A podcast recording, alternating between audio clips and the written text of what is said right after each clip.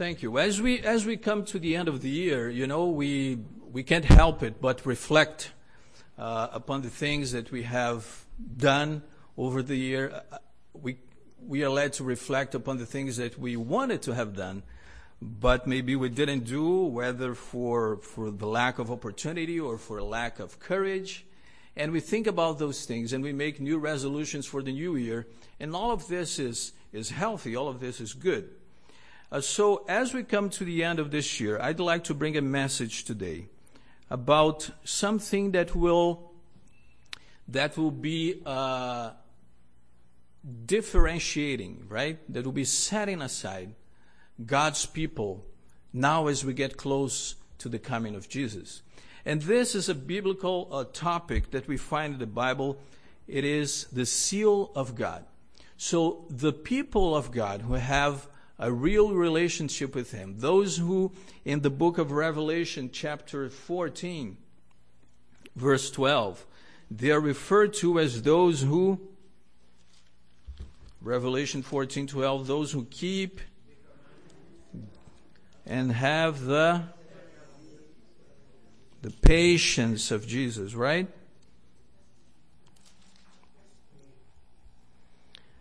Those who keep the commandments of God and their faith in Jesus will have the faith of Jesus. So these people who are described as this in the book of Revelation, they, they'll have something distinctive. They will have a seal placed upon them. And what kind of seal is this? So I'd like to share some insights on this. This is not going to be a, a, a thorough examination of what the seal of God is, but this will give us biblical and real insight upon this. We can study this over many studies, but this is going to be uh, enlightening if we follow what the Bible has, if we see what the Bible has to uh, to tell us about this. So, what is the seal of God? One thing we should uh, keep in mind is that the the word seal that we use in English, seal, uh, both in the Hebrew and in the Greek, right? Those were the languages the Bible was written in. Uh, there are some, just a few passages in the Bible that were originally written in Aramaic, but it's basically Hebrew and Greek. Both in Hebrew and in Greek, the word seal, it has the meaning of, uh, of an imprint, of something that someone who has authority places upon something that is their property. So the, the seal uh, that was used in ancient times when a king, when a governor, when an emperor would place his seal, his imprint, uh, his uh, uh, signet upon something. That seal would describe, would have a description of the name of the person, would have the title of the person, and would also have the domain, the territory over that uh, which that person had authority upon. And it's the same thing then with the seal of God, because the word seal that was used to describe this imprint from ancient rulers is also the same word that is used to describe or to refer to the seal of God. So we can only infer that the seal of God has his name, has God's title, and has his domain, has stated in it the territory over which God has his uh, dominion. Now, the seal of God in this sense is this out, outward, this visible sign of an internal change. And we have learned from studying Bible passages that talk about the seal of God that the seal of God is actually the Sabbath, the seventh day Sabbath. That for uh, which for many people may have seemed, seemed to be uh, forgotten in the past, but no, it's alive and well. There are millions of Christians around the world that keep the seventh day Sabbath because it's the seal of God. We see, for example, in Ezekiel, if you have your Bibles, see with me, Ezekiel chapter 20, verse 12. Ezekiel 20, 12. We read, Moreover, I gave them also my Sabbaths to be a sign between them and me that they might not know, that they might know that I am the Lord who sanctifies them. So God is clearly saying here that the Sabbath is a sign between Him and his people, that his people might know that he is the Lord who set them, sets them aside, who sanctifies them. So God's eternal sign of loyalty is the seventh day Sabbath. God's Sabbath is the only one of the Ten Commandments we find in Exodus 20 that has all of those characteristics. It has God's name. The Bible says in Exodus 28 to 11 that God is the Lord your God. He says, I am the Lord your God, has God's name in it. God says that in six days He made the heavens and the earth. So it tells exactly who God is, His title. He is the creator of everything we know. And it also describes God's territory because it says, the fourth commandment says, the heavens and the earth, the sea and all that is in them. So this is God's territory. This is God's dominion. It's the whole universe. Everything that we know and everything that we, we even don't know because we haven't gone there yet. It says that it is God's dominion. It's God's territory. So the, the, the commandment that talks about the Sabbath describes clearly God's name, His title, and His territory. This can also be found in Revelation 14:7, very close to where we were in uh, Revelation 14:12. Now we go to Revelation 4:7, 14:7, I'd rather say, and we see there language that is actually borrowed from the Old Testament. Because we see, and he said with a loud voice, Fear God and give him glory, because the hour of his judgment has come, and worship him who made heaven and earth, the sea and the springs of water. So right there we see God's imprint. We see God's signet. He is the Lord our God. He is the creator and his dominion is the heavens and the earth and everything that he has ever created. Now there is another thing in the Greek and the Hebrew word seal that we should be aware of. It also represents the very act of sealing, right? So seal represents not only the imprint of the person who has authority, but the very act of sealing. And we see this, for example, in Deuteronomy chapter 32, 34, we read there, Is not this laid up in store with me and sealed up among my treasures? Treasures. So the very act of sealing up something is also described in the Bible, is also represented in the Bible by the word seal. We see, for example, when uh, David was thrown into the, the lion's den, and there was a big stone that was rolled up and, and used to seal the den, right? So then it would be there and would not be able to escape. And on top, right on top of that stone, the king came and put his seal there, his imprint. So we see both things right there. So that if someone, uh, someone would, for example, during the night pass by uh, the lion's den and would be tempted, and if Daniel, the Bible doesn't say that Daniel was screaming, afraid, but if Daniel was there, help me, help me, take me out of here, they would never dare remove that stone because it had the king's imprint, the king's signet right there. So the act of sealing up and putting one seal on, on, the, on, on the thing is represented in the Bible by this word seal. And it's the same thing in English, isn't it? We, we have the seal, the imprint, and we also have the act of sealing up. Now, sealing up something involves at least three things, right? It involves the seal itself, or the lid, or the cover. It involves the recipient. It involves the contents, right? You know, I don't live in the country, not yet, but I know that when you live in the country, there is something that many people do, even in the city, which is canning, canning food. And when you can food, you put the contents inside the recipient and you seal it up, right? So why do we seal things up for? Why do you seal the recipient up? What for? To preserve the contents, right? To make sure it doesn't go bad. So it is, it is the same it is the same in our spiritual relationship. We have the recipient. What would be the recipient? It would be us, right? You have the seal of God on top of it, and you have the contents. So, what's the contents that you want to protect, that you want to preserve? Right? Something is put inside the recipient that is worth of being protected, of being sealed up. And that's what God is willing to do. That's the same thing when it comes to, to the seal of God. He will seal up something. He will seal up some sort of content. And we're going to get there. You see, uh, many people may have not understood our approach to the seal of God. I said at the beginning that the seal of God is the Sabbath, is the, is the seventh day Sabbath. But we see here that in the process of sealing up something, there is the, the cover, there is the seal, which would be the seventh day Sabbath, but there is also the recipient, with, which would be us, but there is the contents, right?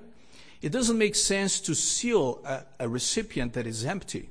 Well, it may make sense for something, but uh, it makes really sense if you put something inside the recipient and then you seal it up to preserve it. So, what's the contents? What is sealed? And when I said that we may have been misinterpreted, we may have been misunderstood, is because the sealing, the seal of God involves both the seal, the Sabbath, but also the act of sealing up.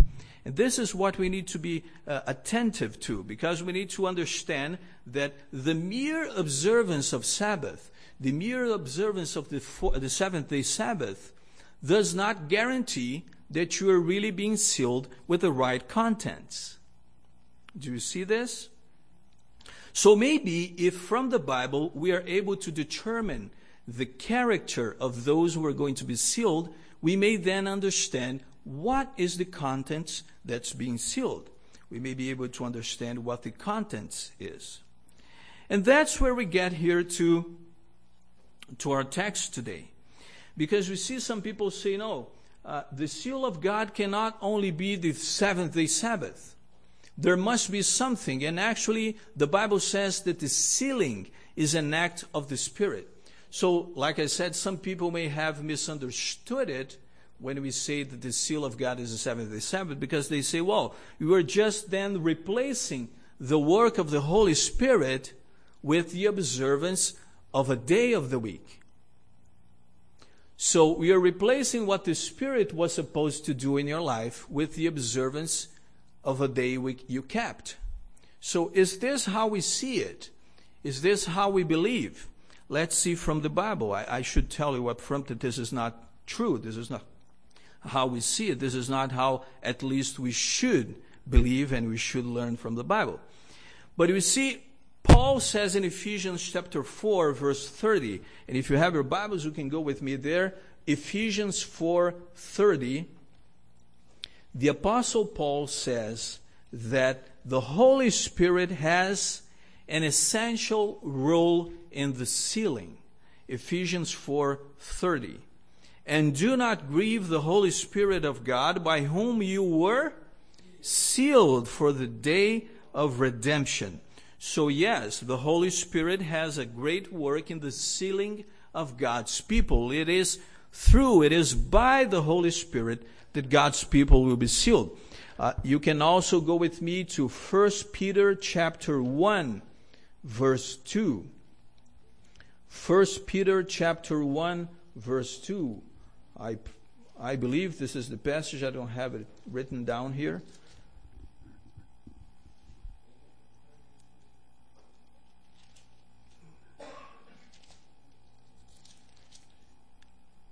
Yes. According to the foreknowledge of God the Father in the sanctification of the Spirit for obedience to Jesus Christ and for sprinkling with his blood. So it is the Holy Spirit, it is through the work of the Holy Spirit that God's people will be sanctified, will be made holy. But how can we put those both things together? How can we identify God's seal as being the seventh day Sabbath and with the text in the Bible that say that it's the work of the Holy Spirit. Well, let's see. Go back now to 2 Timothy. That's our scripture text for today. 2 Timothy chapter 2, beginning in verse 19. And here the apostle Paul writing to Timothy, he'll give us practical insight on what it is to be sealed, what it is the work of sealing up the people of God.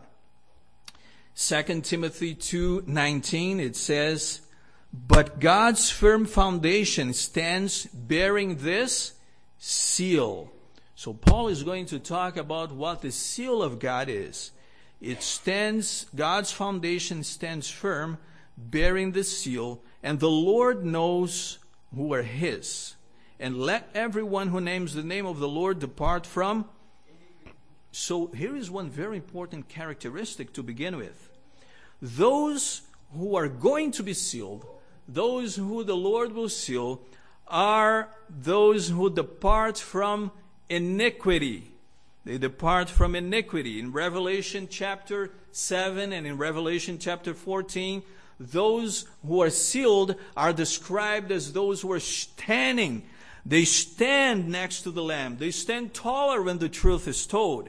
But they're not standing on their own.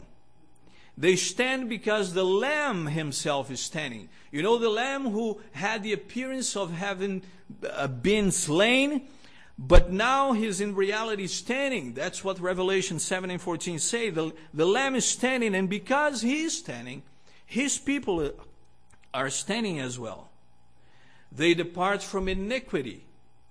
Ezekiel chapter 9, you can take time at home to read this. Ezekiel chapter 9 is a prophecy that referred to, to the time of the people of Israel, but also has an application to, uh, uh, for the time to come.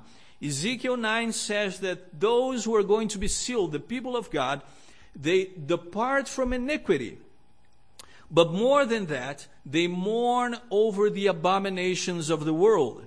They mourn over the apostasy in the church. They suffer with that. I don't want to add anything to the biblical test, text, but I don't read there that they accuse anyone, right? That they point fingers at anyone.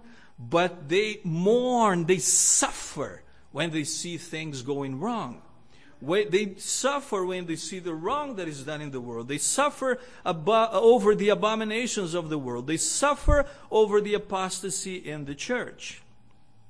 You know, someone once said that it's probably easier to suffer with someone who is suffering than it is to rejoice with someone who, who is rejoicing. You know, someone comes up to you and says, I'm, you know, things are not well in my life. I'm, I'm going through this and that. And we commiserate, we suffer with that person. But maybe it's not as easy as when someone comes to you and says, you know, everything is going wonderfully well in my life. Everything, everything I prayed for is, is coming to my life. Everything is happening so well. And maybe we have a harder time uh, rejoicing with that person at that point. But you see, I would say that today, the main problem we have, the predominant attitude we find, is not so much rejoicing with those that rejoice or suffering with those that suffer, but it is indifference. You know, it's that I don't care or that judgmental attitude when you look at someone else. And that's what's killing many religious congregations. However, those who are sealed, those who are going to be sealed by God, they are those who express their feelings. There are those who express real concern for the spiritual welfare of others around them. They suffer and they mourn when they see the sins and the weaknesses of others and of themselves. They're never happy with that. It makes them suffer. Revelation 14:4 says that the sealed were not defiled with women. That's another definition of the sealed people of God. They are virgins according to the Bible. And we know this is symbolic language. To say that they have made a commitment, a firm commitment with the Lord, and they don't look anywhere else. they have this total and complete commitment with the bridegroom, with Jesus Christ, and they strongly believe that they are called to be His. A study of the book of Revelation also helps us understand that they, that the sealed have come out of great tribulation, that they have washed the robes in the blood of the Lamb, and that they have, have made, have been made white. All of these are characteristics of God's people who are going to be sealed. They now stand with the Lamb and they follow the Lamb wherever he goes. Revelation 7 says this. So everything in the Bible, everything in the book of Revelation and across the Bible indicates that those who are sealed are people who are going to be living, who are going to be alive when Jesus comes. Why? Because they come out of great tribulation. They're set apart, they're set aside to be able to go through the great tribulation. Right? They receive the seal of God. And I would offer here that different from the experience of canning something, the people of God will be sealed not only to be preserved from external damage, from external problems, but they are also going to be sealed from, to be protected against the wrath of God. Because the time will come, and the time is very short, is very near, when God is going to display his judgment, the results of his judgment.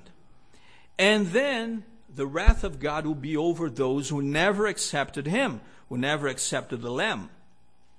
And those who were sealed them will be protected from the wrath of God. They will not be shaken. They will not be moved. They will stand firm and strong. They will never be deceived. But they will also be protected from the wrath of God. So everything in the Bible indicates that the sealing is a process that involves people who will be living, who will be alive when Jesus comes. They will have come through great tribulations, and they'll have come through the deceptions of the end time. They will come out victorious over the devil and his allies. They will come out victorious over the beast, the image of the beast and the false prophet, according to Revelation. And this is only possible because they are going to be filled with the Holy Spirit. So, right here you have both. You see that they observe, they keep the commandments of God, including the seventh day Sabbath, but all of that is possible because they're filled with the Spirit, because of the indwelling presence of the Holy Spirit. But let's go back to 2 Timothy, and we're going to finish there. 2 Timothy chapter 2, beginning in verse 19. Because all of this may seem a little theoretical, but Paul gives us here practical advice on how we should live our lives so that we may become part of those who are going to be sealed with the seal of God. Paul says here that they depart from iniquity. What is iniquity? Lawlessness, right? Is, is, uh, is a conscious uh, attitude of going against God's will. This is not talking about a casual fall, a casual fail. This is not about something that you did that you really didn't want to do, but you know, because we're human nature, we did it. No, this is talking about lawlessness. This is talking about going uh, directly against God's will, of God's uh, instructions, God's commandments. So those who are going to be sealed will depart from that. They don't want anything to do with iniquity. Verses 20 and 21, it says, Now in a great house there are not only vessels of gold and silver, but also of wood and, and clay, some for honorable use, some for dishonorable use. Therefore, if anyone cleanses himself from what is dishonorable, he will be a vessel for honorable use, set apart as holy, useful to the master of the house, ready for every good work. So Paul is talking here about cleansing yourself from iniquity. Can anyone cleanse themselves? Yes or no?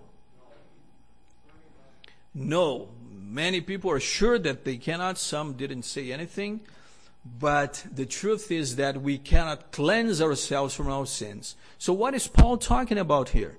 Well, he's talking about iniquity.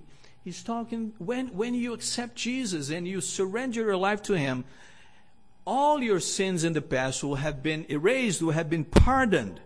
And going forward, even though you'll still sin, right? But God doesn't want to see you doing, going over the same things that you used to do in the past. You know, the Bible uses a, a quite harsh expression. It says that when you're saved, when you give your life to the Lord, but then you go back to practicing the things that you used to do in the past, it is like the dog that returns to its own vomit. It's like a sow, a pig that after being cleaned, after being washed, goes back to wallowing in the mud. And you don't want to do that. You don't want anything with iniquity, with lawlessness. That's what the Bible is saying. Once you have been saved, you walk with the Lord. Now, Paul is also saying here that those who cleanse themselves, right, which means those who live a life with the Lord and, and ask Him to give them strength and through the indwelling of the Holy Spirit live a life that is honorable. That's what Paul is saying here. They will be a vessel for honorable use, set apart as holy, useful to the master of the, the house, and ready for every what? Good work. Now, can good work save you? Are you sure? They cannot. They cannot save you. They cannot recommend you for anything. Good works cannot do anything for your salvation. So why is Paul talking about good works? Well, remember in Revelation, in the letters to the in the letters to the seven churches in Revelation, the churches are quite often called to return to their first love, to return to their first works. Well, good works cannot save anyone. But once you return to your first love, once you live in your first love, first works, the good works will just come out as a result of your walk with the Lord. So that's what Paul is saying. Once the Spirit is dwelling inside of you, you'll be prompted to do good works, to do the works that the Lord wants you to do. Verse 22 says, Flee youthful passions, youthful lusts. And you know, this, what initially, what first comes to mind, and, and that's one of the meanings, is sexual immorality but also you should flee youthful passions, those things that you used to think when you were a new believer. You're not so sure, maybe you were still being deceived by some other things. But now, as you mature as a Christian in Christ, and you mature in your walk with Him, you are not attached to those things anymore. You know who you serve, and you know who is your Lord. In verse 23, we see that Paul is encouraging us to have nothing to do with foolish, ignorant controversies or discussions. You know that they breed quarrels. That's the only thing they breed. So you don't want anything to do with that. Many times, even when we are right, we may spend so much time in quarrels and squabbles, you know, that it's not, it's not fruitful. So Paul is saying, even when you're right, you should not find yourself stuck to unfruitful discussions. And imagine when sometimes we're not even right. And we discuss and make a big deal of things that are absolutely non essential. But they consume so much energy and generate squabble and, and argument and fight. And Paul is telling us to stand to stay away from that. Verse 24 says that the servant of the Lord must not be quarrelsome, but kind to everyone, able to teach, patiently enduring evil. The only way we may be able to teach someone is when they they trust us, right? They have to trust us so you can teach them something. So Paul is saying we must be gentle to all. We must be able to teach, to be patient, and in humility reach out to everybody. So, my brothers and sisters, this morning I would offer that this is a good, a good and excellent picture of what sanctification is all about. That, like Revelation says, we keep God's commandments, but we also live a life that has the live a life filled with the Holy Spirit, where the Holy Spirit leads us, directs us in everything we should do. The very the true Christian will afflict their own soul for their own sins and for the sins of others. They will search their own heart to find what is not right with the Lord. And as far as our, our dealings with others are concerned, we are firm to principle, but we are loving. We're faithful to God. We're gentle to our fellow brothers and sisters. So if I could summarize it, what is, what is the seal of God? What is the sealing of God's people the Bible talks about? Well, the very imprint of God is the seventh day Sabbath. It's the outward seal, the outward uh, expression, but it's moved by an inner change. It's moved by the indwelling work of the Holy Spirit. And it comes only through faith. You know, if I were to ask here in this congregation here on this Saturday, on the Sabbath, if I were to ask you, do you understand what the Bible says about the seven day Sabbath? I'm sure that most of you, the majority here, would say, yes, I do understand. I do understand that it's a true sign, as Ezekiel 20:12 says, is a true sign of God uh, between God and his people. Is a seal of God between God and his people. But if you think, uh, how are we going to stand the great tribulation that will come in the future? It's not so much about asking you if you believe on the Sabbath or not. It's about, about a whole gamut of deception that may come your way, that will come our way. And the only way we can stand for the truth is if we have an immovable faith in God. And you remember that faith is one of the fruit of the Spirit. So it's through the indwelling of the Spirit that we can have that faith, that firm foundation according to Paul's words here in 2 Timothy 2:19. So what is the seal of God? What's the sealing of God? In Last Day Events by Ellen White, page 220, I read, It is a settling into the truth, both intellectually and spiritually, so that you cannot be moved. And in Testimonies, volume 5, page 213, courage, fortitude, faith, and implicit trust in God's power to save do not come in a moment. These heavenly graces are acquired by the experience of years by a life of holy endeavor and firm adherence to the right, the children of God were sealing their destiny. Go forward, my brothers and sisters. I can only speak briefly upon this point at this time, these points at this time, merely calling your attention to the necessity of preparation. Search the scriptures for yourselves, that you may understand the fearful solemnity of the present hour. You know, my dear brothers and sisters, the time we have is now. The opportunity we have is now. While it's day, let's walk with the Lord. Nothing will come in a moment. You know, the Lord can the Lord can fill uh, the Lord can fill in any gaps in your spiritual relationship with Him in regard to knowledge.